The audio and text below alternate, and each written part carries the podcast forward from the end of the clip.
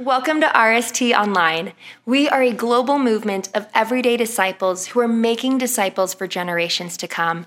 We are so glad that you would join us for Church Online today, and we believe that God has brought you for a purpose. So if you like the content that you're seeing, go ahead and like, subscribe to this channel, or even just comment where you're, from so we can get to know you better.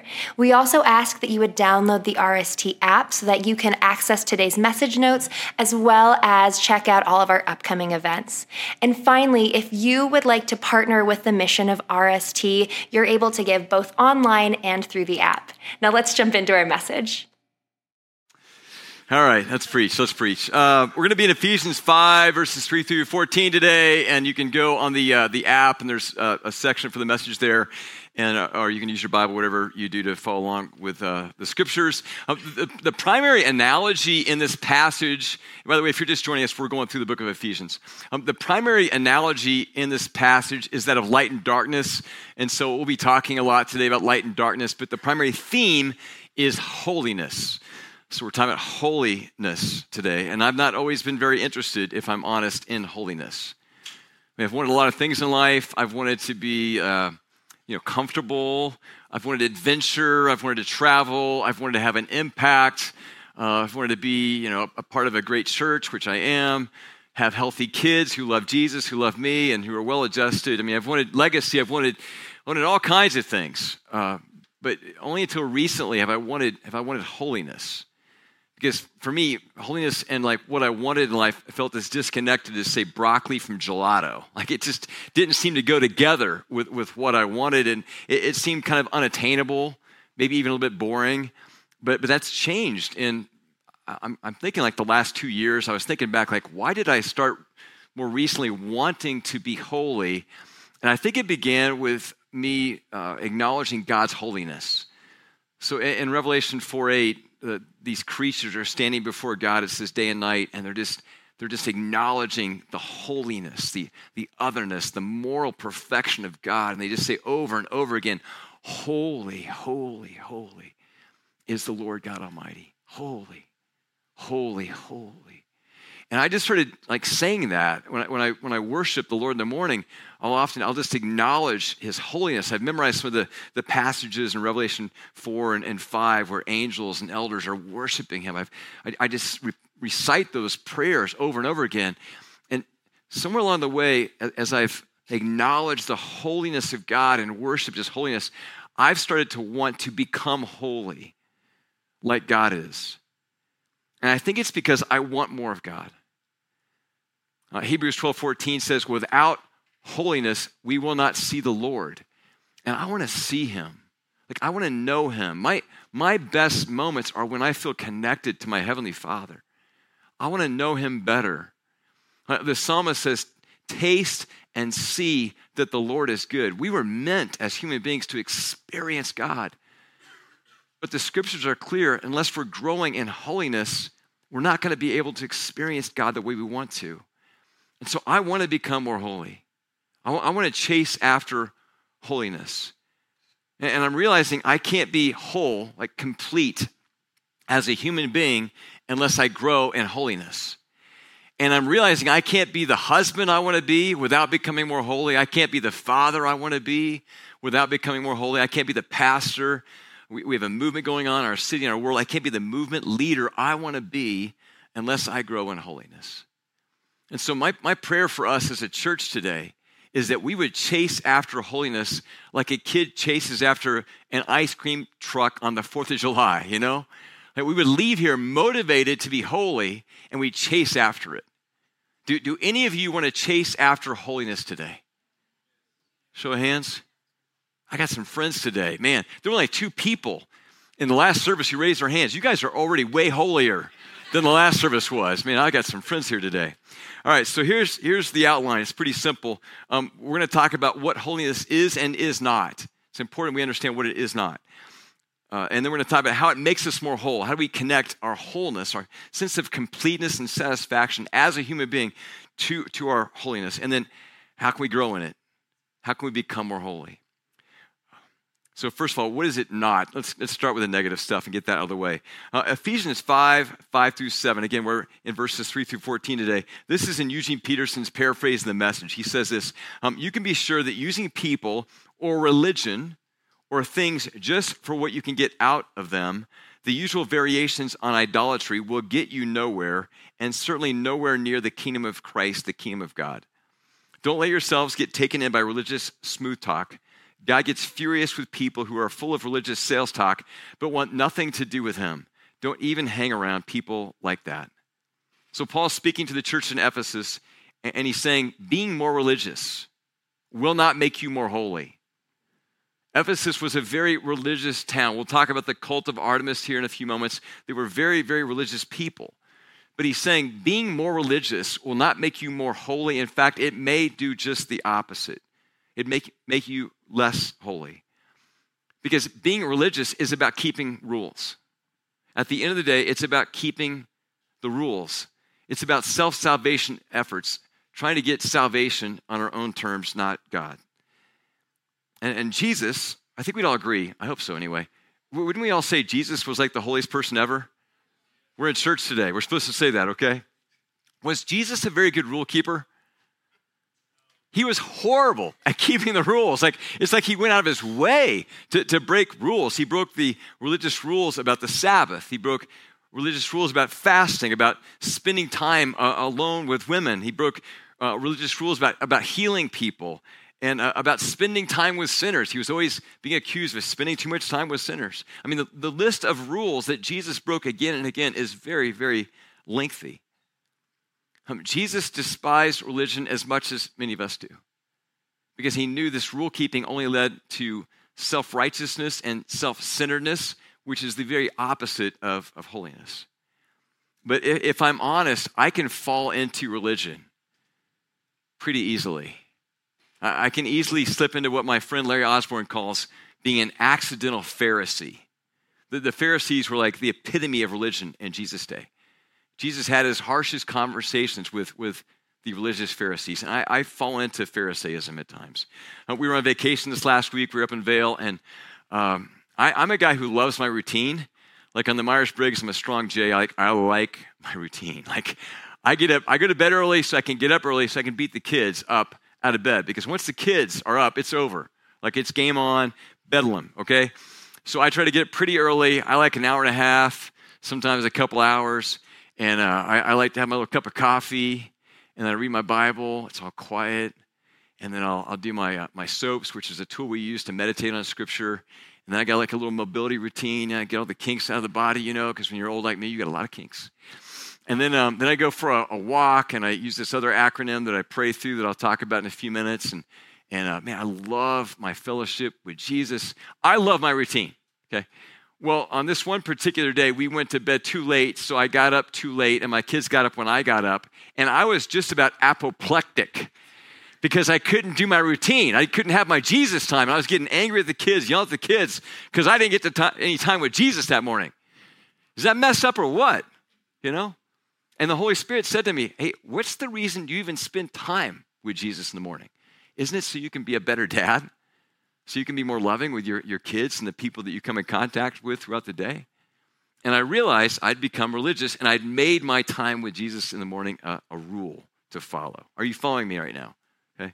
I, I think we all have a, a bit of a, a, religious Pharisee inside of us that we can slip into. Um, but we have to remember that religion is about rules and holiness is about relationships. You know you're becoming holier if your relationships are getting better and you become a more loving person. Religion is poisonous, it poisons our souls. And holiness is healing.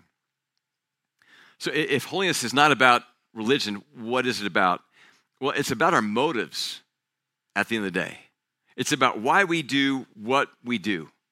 Are we motivated to do what we do out of love for God or love for self? Ephesians 5:10 says, "Find out what pleases the Lord."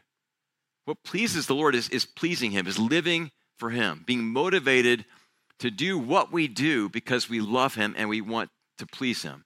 So you can have a, a disciple of Jesus and a non disciple of Jesus, and they could do exactly the same things. I don't care if it's changing a diaper, doing a presentation at work, grilling a steak. They can do exactly the same things, but do them for very different reasons. The disciple, if properly motivated, is doing everything they do. He or she is doing everything they do to please the Lord out of a love for God. That's what separates us uh, from those who don't follow the Lord. Um, there, there's a message that uh, Jesus preached one time. It, it, went down in history as, become, uh, as uh, known as the Sermon on the Mount. And, and if you read it carefully and think about what Jesus is doing, it's like a revolution in holiness. He, completely reparadigmed how people thought about holiness, and he moved the, their focus and the locus of their understanding of holiness from what was outside of them to what's inside of them. He said, Holiness is an inside out job. It always begins in our heart with our, our motives. So, lots of examples. Here's just one Matthew 5 43 through 47. You've heard it said, Jesus, throughout the sermon, you've heard it said, but I say to you, love your neighbor and hate your enemy. That was a popular statement. Love the people that, you know, love you back, but hate your enemy. But I tell you, love your enemies and pray for those who persecute you, that you may be children of your Father in heaven. He causes his sun to rise on the evil and the good, and sends rain on the righteous and the unrighteous. If you love those who love you, what reward will you get? Not even tax collectors, they were considered sinners. Don't they even do that? And if you greet only your own people, what are you doing more than others? Do not even pagans, those who are irreligious, do that. Now, what he's saying is it's easy to love those who love you. So don't break your arm, patting yourself on the back for loving people that give you something back. But do you love people who are different from you? Do you love people who have nothing to offer you? Uh, on, the porch today, do you reach out? Will you reach out to people who you don't even know? Or will you just huddle up with the people that you do? When you're shopping at Whole Foods, and if you're parking over in the Whole Foods parking lot, you better shop over there today. Okay, okay they're watching us. But when, when you're shopping at Whole Foods, like, and you see somebody's hurting, will you stop in the middle of aisle four and acknowledge their pain and perhaps pray for them? Uh, parents, we, we disciple our, our kids. And let's be honest, if our kids walk in the ways of Jesus, our life is going to be better. They're going to make better decisions. They're going to stay out of trouble. They'll probably marry better. They'll probably just live better. They'll, they'll be more successful if they walk in the ways of Jesus. I mean, it, it works. Jesus is very practical. And so maybe you read the Bible to them, bring them to church, maybe even pay tuition for a Christian school. Okay, that's great. What Jesus is saying, if you do all these things, what reward will you have? because you're, you're loving those who love you. But do you love your neighbor who's already in hell because of his or her addiction and their broken marriage? Do you love them? Easy to love our kids. Do we love our neighbors that have nothing to offer us? I'll pick on myself for a few moments because we're going to do an exercise a little later, and I'm going to encourage you to let the light in and, and, and evaluate your motives. But right now, I'm preaching, obviously.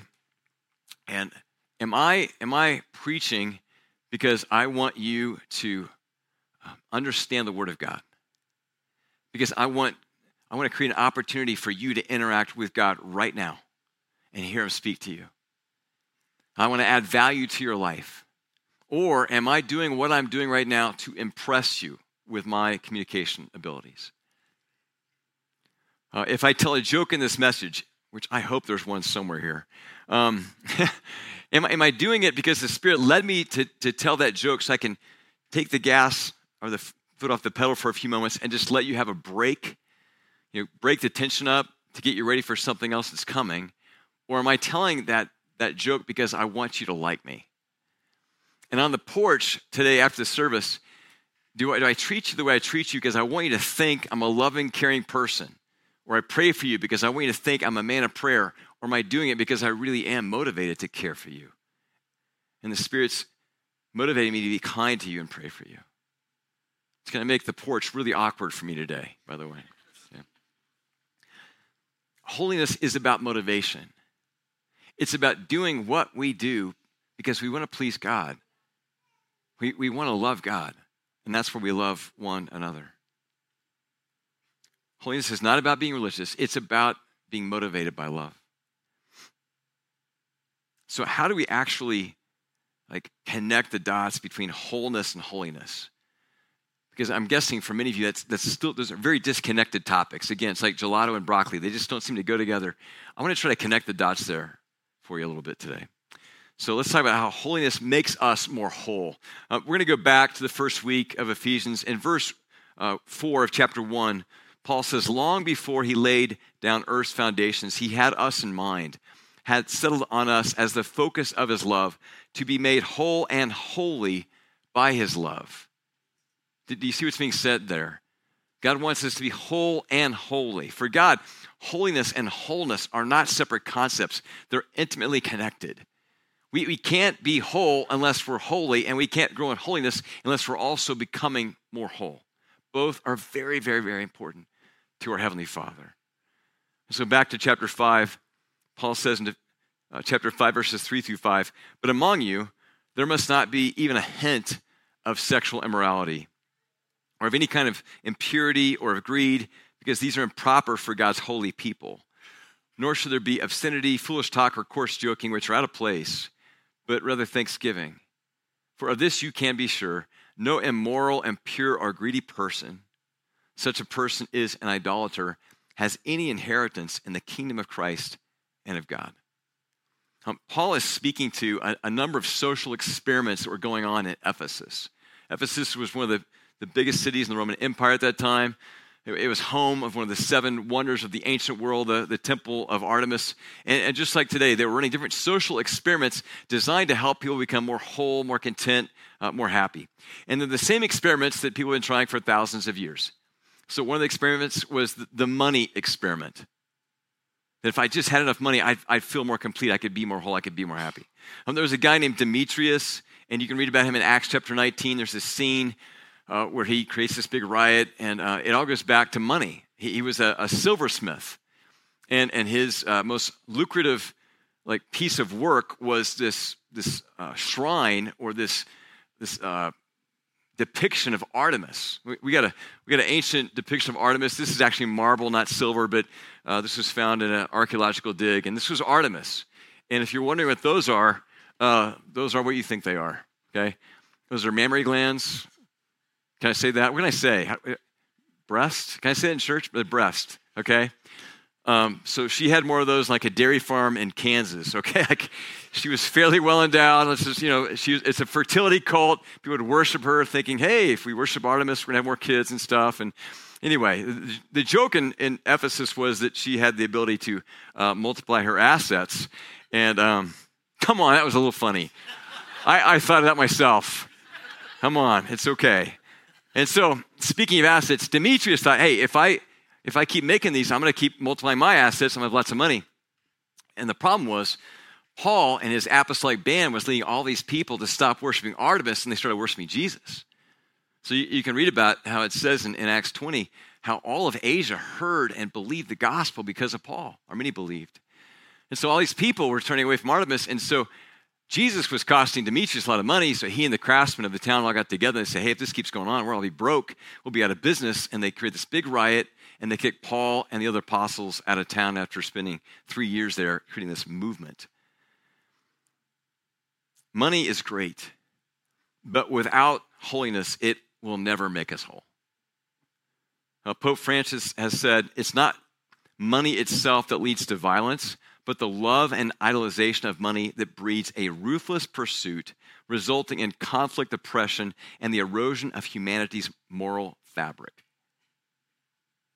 Money without holiness, it, it leads to violence, it leads to oppression, it leads to so many of the ills that we face in our society. So let's run that experiment with our imagination just for a few moments. Um, let's say I could give every one of you $10 million today. Who needs Powerball? You got Pastor Ron. Come on, okay? Are you liking me now? Okay, everybody walks out, whoa, I'm $10 million richer, and it's like one of the best days of your life, and you're super, super happy. You know, I pay off these debts and help my kids with college and all kinds of things. Um, tomorrow, some of you would already be jealous, though. You, would lose your sense of, of joy over having this, this wonderful gift. Because you'd be thinking about your friends who already had more money than you, and they're just putting their 10 million on top of the pile they already had, and so you would become jealous of them. Am I right? Some of you would do that. And, and others of you would probably lose that money pretty quickly with poor purchases and poor investments because you've never been trained in how to use money. Just picking on you a little bit here. Yeah. And others of you, you would, you would use it wisely, okay? You would give some, you would, you would invest well and be able to live off it for the rest of your life and then take your, your, your newfound freedom of time and energy and use it for the kingdom. But, but you still wouldn't be completely whole or happy because money can't make us whole by itself, especially if we don't have holiness. Ecclesiastes 5:10 says, "Whoever loves money never has enough. Whoever loves wealth is never satisfied with their income. This too is meaningless." The Hebrew word there for meaningless means empty. It's the opposite of wholeness. And so money's great, but the money experiment so many of us run thinking, hey, if I just have enough, one day I'll really be happy, it fails us unless we're also seeking holiness. Um, the other experiment that was going on in Ephesus was the sex ex- experiment. Again, uh, the cult of Artemis was a fertility cult. And so people, people would worship her, hoping they would have sons because this men were like the economic engine in the Roman Empire at that time. Uh, but temple prostitution was rampant. Lots of sex acts took place at the temple of, of Artemis. Uh, Herodotus, who was a historian in the 5th century BC, said this in one of his history books he wrote. Now, the whole number of courtesans, a courtesan is a prostitute, in the city in Ephesus was more than a thousand, according to the account which the Ephesians themselves give. The Town was full of prostitution. So, this is why Paul is challenging the disciples of Jesus to, to seek sexual purity, because he knew a lack of purity would lead to more brokenness and less wholeness. So, again, a little imaginary exercise here. Let's say I could give every one of us a sexual satisfaction vaccine. That would be a moneymaker. Just thought of that.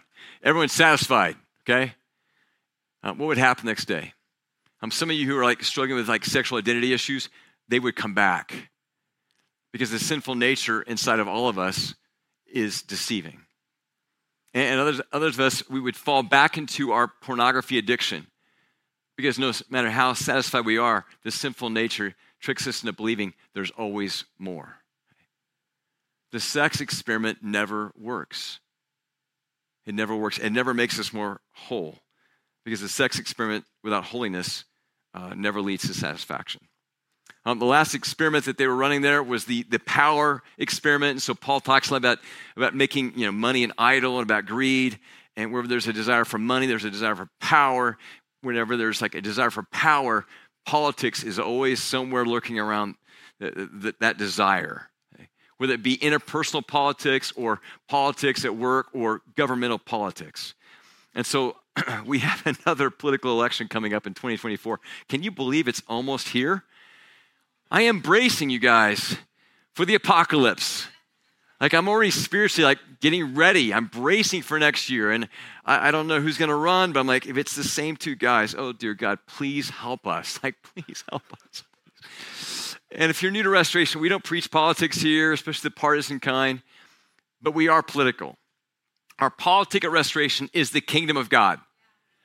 And every single day, we vote for Jesus as president. So there still is hope for 2024, okay? But let's say we could like raise up this perfect president, like Abraham Lincoln on steroids, okay? This, this perfect man or woman who is, is morally strong and uncorrupted by the political process and extremely educated and wise and able to understand the nuances of all the issues that face us. And let's say we actually got said person into office, what would happen? The next day, there'd be all kinds of problems still. That, that person would be, would be tempted to be corrupted by, by lobbyists and politicians. That person would have a really difficult time, like bringing people together across the aisle because we are a divided nation. And we're divided not just because of ideology, we're divided because we have a sinful nature. Okay? Politics, power cannot make us whole without holiness. So maybe a story would be helpful here that help us understand how holiness and wholeness go together. So if you read if you read the gospels, Jesus is always like doing cool things for people. He's setting them free from addictions and free from like, you know, sentences to be killed and stoned if you're the woman caught in adultery, or he heals people. And then after he does these really wonderful, kind things for people, he often will say something kind of curious. He'll say, Hey, um, stop sinning. I'm really happy for you. Like, that's great. God did that for you, and I'd love to be a part of your redemptive process and blessing you, but stop sinning. You ever notice how he does that? So let's just imagine for a few minutes that you have this uncle. We'll call him Uncle Steve. I apologize to the Steves in the audience today. But you got this Uncle Steve, okay? And he's a, a, a cantankerous old man. And he's not very nice. And he's always you know, abusive to his wife and abusive to his kids. And he's stingy and greedy. Just not a nice guy. And then he has a stroke and he goes into a coma. And, and you're, you're with your cousins and the immediate family, and everyone's thinking, this guy's about to die, okay? And then Jesus walks in the room. And you're like, oh my gosh, Jesus is here. Like, this could change everything. And, and you go up to Jesus and say, Jesus, you could heal this man. Will you, will you lay hands on this man? Will you heal this man? And Jesus smiles at you and he goes, okay. And, and he goes over to Uncle Steve and he lays hands on Uncle Steve and he prays for Uncle Steve. And he's in a coma, you know, like things are almost flatlining. And he prays for this guy. And Steve just all of a sudden, he's like, his eyes come open and he sits up on the side of his bed and he's got a great big smile on his face and he's so happy and everyone's like hugging uncle steve even though he's you know cantankerous and not very nice. But he, they just saw a miracle. Everybody's happy and everybody's rejoicing and there's tears and there's laughter and jesus is there also and he's laughing and he's so happy. And he goes outside for a few minutes to get a cup of coffee and then he comes back in and and uh, he looks at everyone in the room and he goes hey why don't you guys just can you do me a favor I'd like to have just a, a moment or two alone here with uncle steve and can I just be alone with him? Everybody leaves for just a moment or two. And he looks Steve in the eyes and he goes, Steve, I'm so happy for you. I mean, isn't that amazing? Your heavenly Father loves you. And this could be the, the beginning of a whole life of blessings and favor with God. And you get a second chance. Man, I'm so encouraged. I'm so happy for you. But then he leans in and the smile goes away and he goes, But listen, you son of a Baptist. You need to stop being so cantankerous. You need to start being nice to your wife and start blessing your kids with your words. And stop being so greedy. I mean, it's, it's robbing you of joy. Start being generous, you know? I love you, though. And I hope you have a great life. And then he puts 50 bucks in his hand and says, Now go buy some ice cream for everybody. And he smiles and walks out of the room. Wouldn't that be so Jesus?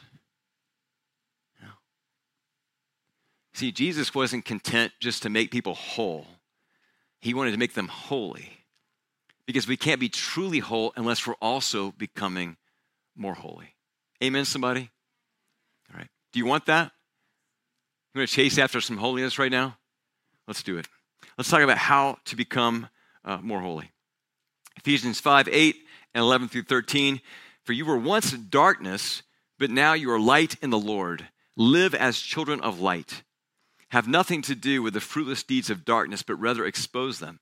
It's shameful even to mention what the disobedient do in secret.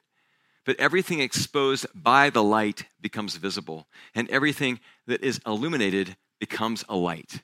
Okay, I'll break it down for you. Paul is saying, You are a light. When you decided to follow Jesus, something really powerful happened inside of you. Jesus called it being born again, but he, he was describing how the Holy Spirit came into you. In that moment, the light of God came into your soul. And now he's saying, let that light that's in you shine and reveal what's in the dark inside of you. Let that light expose what's inside of you that needs to come out into the light. And then as that light transforms you, as it illuminates you and helps you become more holy, you will become a light for other people. And people will be drawn to the Jesus that's within you. Um, I recently uh, did something that I regretted later. I, I let some light into my life. I took a DEXA scan. You know what a DEXA scan is? Don't ever do this, okay? So um, I know we have a lot of fitness people here. We got the CrossFitters, we got the triathletes, and all that kind of stuff. A DEXA scan measures your body composition, your bone composition, your lean mass, and how much body fat you have. And I, you know, I, have done these tests over the years, the skin calipers and the the inline body thing at the gym and stuff like that. And if you're new to restoration, um, I, have uh, one of the things I'm growing out of is my, my sense of identity has, over the years, been way too connected to my physicality. So I was a bit of an athlete in high school and college, and uh, always just into the whole fitness thing. And for whatever reason, I decided to get a DEXA scan. I go, I need to find out. It's good for me to know at my age, like how dense my bones are and all that kind of stuff. So I, I, th- I was thinking, I'm probably like 15, 16% body fat, you know? And, and hopefully my bone density is like really high. And, um, you know, when I was young, it was like single digits, probably, you know, hey, 10% added fat over the years, that's not too bad. So I take this test. I take this test. Let me show you where I was. Can we have the chart, please? Okay. So this is lean. And apparently after 56 they no longer care about you. It says 56 and up. There's no 60 70 like hey you know you're you got one foot in the glue factory buddy. So um, you're lean up to 17% if you're over 56 and i'm 60 um, ideal is up to 24.5 i was i was 26.0 let me translate this for you. Average that's just a nice way of saying you are fat. And above average, you are obese, like you're about to have a heart attack or something. I was 26%. I, I had a crisis, like a crisis of identity. I called my wife up and I said, honey, are you sure you want to be married to me? I said, you know, there's fat people and skinny people. I'm both. I am, I'm a skinny fat guy. You should go find a skinny guy or a fat guy, or better yet, find a yoke guy. But I'm a skinny fat. I had this crisis, all right? So the next day, I'm like, I got to do something about this. Like now, that the truth has been exposed in my life by the DEXA scan, I have to do something because what I thought was true about me is not true about me. So I hired this guy, Greg Orham. This guy. So check him out, dude. He's 63 years old. Look at this man. He's a pastor in Florida. Usually, pastors in Florida don't look like this. They're named Bubba and they like biscuits. They don't look like this guy, okay? And he has, I kid you not, he has a podcast called Pastor Fit. And he interviewed me a few years ago, back when he thought I was fit. I said, Bro, drop the episode. I'm skinny fat. I am not fit, but you've got to help me. And so he's been coaching me for the last several weeks, and we're working on macros and calories and all kinds of stuff. All that because I was stupid enough to go and get a DEXA scan, and the light that was put in my body revealed the truth that was hidden in the darkness. Yeah. Well, I want to invite you to step into the light with me. Uh, Thomas Edison, many of you know the story, when he was trying to create the, the light bulb, he used all these different filaments, trying to find the right filament, you know, that would be able to, you could heat up the right temperature and it could keep the incandescent light bulb glowing bright for a long time. And finally, he found some bamboo that worked, and now he used tungsten. But um, the filament is what makes the light bulb work. God placed the Holy Spirit inside of you when you began to follow Him. The Holy Spirit is the filament of God. And the Holy Spirit exists to illuminate what's inside of you so that you can step into the truth about yourself and become more holy. And that is a tremendous, tremendous gift. So last week uh, on our vacation, I was uh, praying one day. I was walking along this creek and I was using our CHAT acronym. Uh, if you don't know CHAT, it stands for confess, honor, ask, and thank. Okay?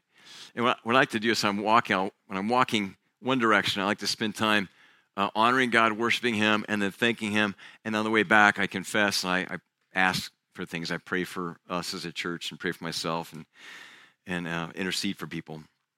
And as I was uh, confessing, I was asking the Holy Spirit to reveal inside of me whatever the Holy Spirit wanted to reveal. And the Holy Spirit dialed in on the fact that in the evenings, often, I get pretty grumpy at my kids. Again, if you're new today, I'm an older guy with, I got five kids. I got two little ones, four and five.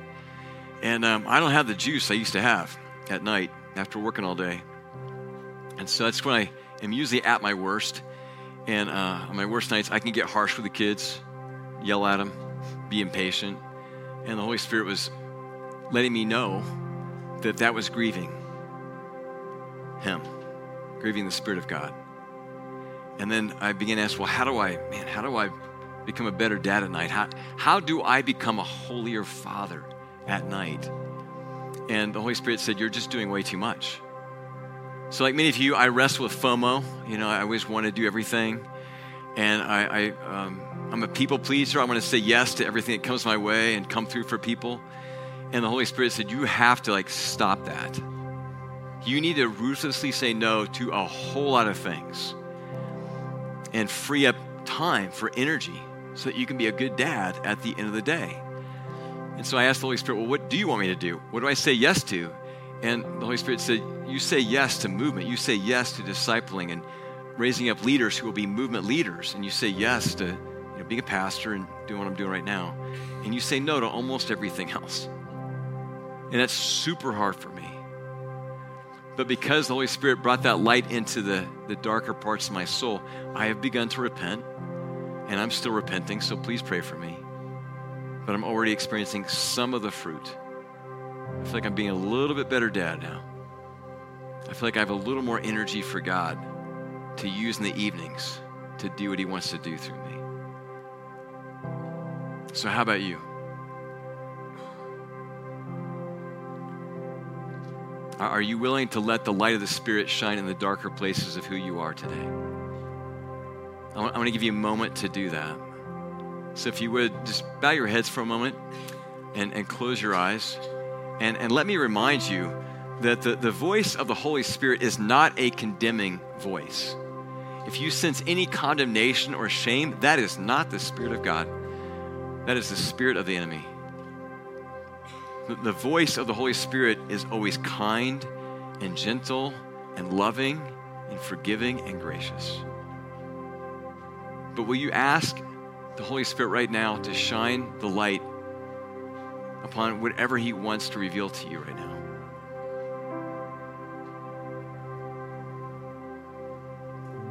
Will you open yourself up to the light?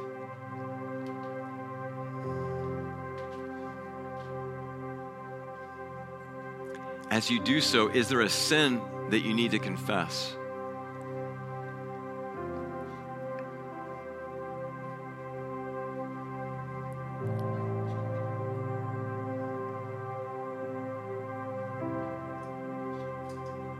Is there a temptation you face that's not a sin, but that could become one unless you acknowledge it?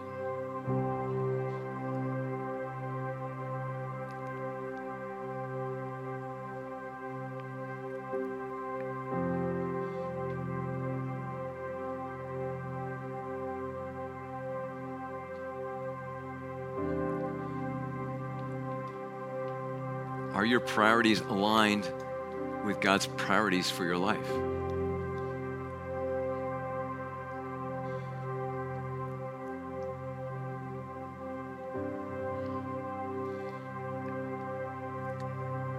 Is there a command that God's asking you to obey?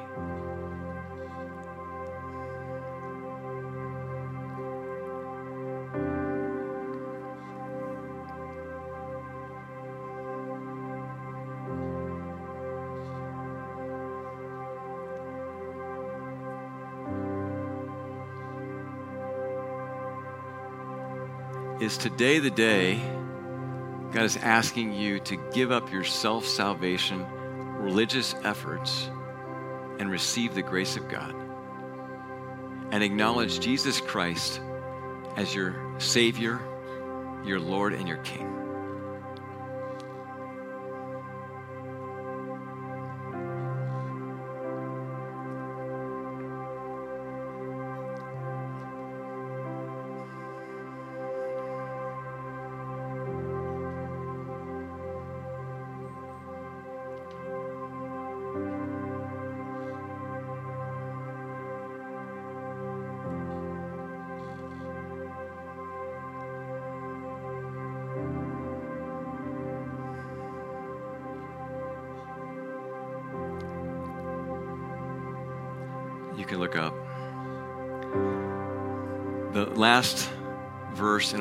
Today is from a, an Easter blessing, an Easter hymn that the church in Ephesus and the early church would, would say over each other and sing together. And I'd like to, to use it as a blessing for you today. It says, Wake up, sleeper. Wake up. Rise from the dead, and Christ will shine on you. In the name of the Father, and the Son, and the Holy Spirit. Amen. Thanks so much for watching this message with us. Now, as our church responds in person, we want to give you the opportunity to do the exact same thing. Restoration is a church that believes in the power of prayer and partnering with people in prayer. So go ahead and drop a comment about something that the Lord is doing in your life through this message so that we can pray for you and celebrate you. If you feel like this is a message that has changed your life that you think that other people need to hear, go ahead and share that with them. And finally, if you want to partner with the mission of RST to make disciples for generations to come, you can give through our app or online. We love you guys so much and we cannot wait to see you next week.